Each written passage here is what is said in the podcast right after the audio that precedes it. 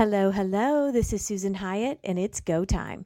This is the 44th episode in a series of Go MP3s designed to wake you up on your Monday morning and get you going. All right, so I'm not going to sugarcoat this. Today's topic is pretty intense, but it's one that's so important to discuss. And yes, you know it. I wasn't going to go a whole week without talking about my girl Beyonce.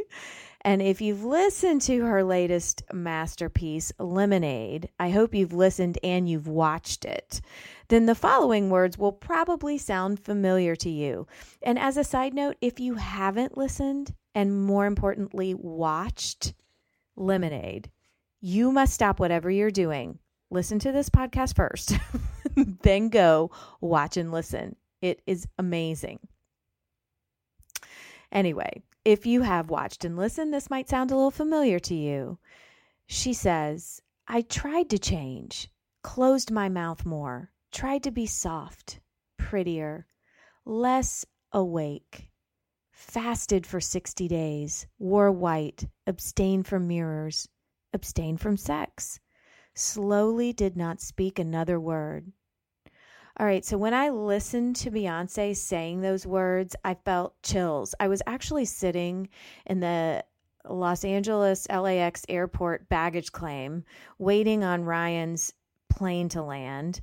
And I have got my headphones on and I'm crying watching Lemonade, um, particularly when she says less awake, because I know what it feels like to try to make yourself less awake. After surviving a violent sexual assault in my 20s, I was faced with a tsunami of emotions that I had no idea how to manage.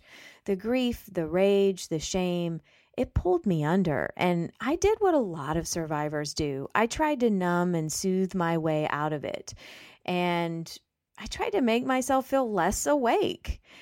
How did I make myself feel less awake? Well, for starters, I threw myself into my job and I used work as a distraction. And I also distracted myself with daily binges on Doritos and margaritas, french fries, and wine.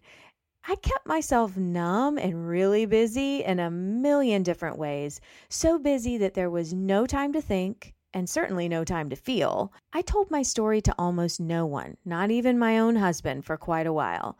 The shame was just too enormous, and I kept my mouth shut. Sadly, my story is not that unique. Every woman I've ever met has been silenced or shut down in some way or another. Sometimes the assault is sexual, other times it's emotional or verbal or physical, and other times it's so subtle that it's almost indetectable. Keyword almost, but it's there. It's the undercurrent of our lives. My beautiful teenage daughter, Emily, was recently told by a man that she'll never ever get into Columbia University because it's just too competitive. Don't get your hopes up, was the underlying message.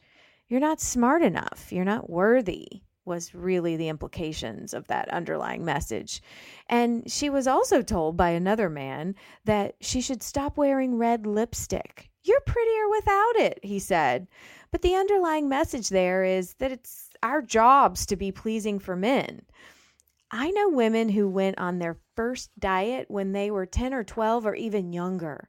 And throughout their entire lives, they've been told, You're such a lovely girl. If only you could just lose some weight. The underlying message there is your life is more valuable if your body looks a certain way. Female politicians, shoot, they're routinely mocked by people who wonder if their menstrual cycles will make them less effective as leaders. Just turn on the nightly news to hear this kind of nonsense. I've received hate mail, even death threats from men and women who feel disgusted when I post swimsuit photos on Facebook or when I share my political beliefs online. What a terrible role model. You should die. Listen, I've learned that when the world tells you to shut up and disappear, you've got two options. You can either agree or disagree. When there's a story burning inside you that you think needs to be told, you have two options close your mouth or speak up. When your emotions feel almost too intense to bear, you have a couple of options there too fall asleep or stay awake. Please stay awake. You might be thinking, Yes, I want to stay awake. That sounds beautiful, Susan Hyatt. But what does that actually mean? What does that look like in my everyday life? So here's a very practical assignment for you. This week, I want you to be attentive to the moments in your day that make you want to numb out, escape, or disappear. It might be an insulting comment, a frustrating email, a misunderstanding, maybe a situation at home or at work. Be attentive.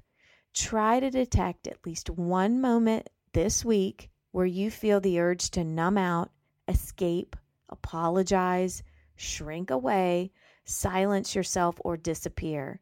When that moment arrives, I want you to resist the urge to stay silent or numb out. Resist, rebel, refuse. Instead, speak up, hold your ground Listen to your intuition instead of stuffing down your feelings. Make a scene. Whatever being awake feels like to you, do that. Here's an example.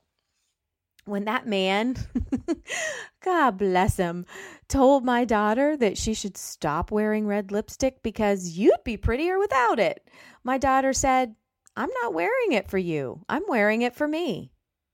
Damn. That girl is so smart. She could have said nothing. She could have sweetly said, Thanks for the advice, or Wow, how interesting. But nope. Instead, she sees the opportunity to speak her mind, and in doing so, maybe this guy had a moment of awakening too. Or maybe not, but Emily definitely chose to stay awake in that moment, and I'm so proud of her for that. What does staying awake mean to you? What's it feel like for you? Does it mean speaking up, sharing your story, correcting someone who is woefully misinformed? Does it mean taking a brave step forward instead of ignoring your calling or purpose? Does it mean choosing to feel your emotions instead of numbing yourself out? Whatever staying awake means for you, I urge you and I challenge you to do it. When one woman chooses to stay awake, the room changes. And when millions of women make that same choice, the world changes. Go get it.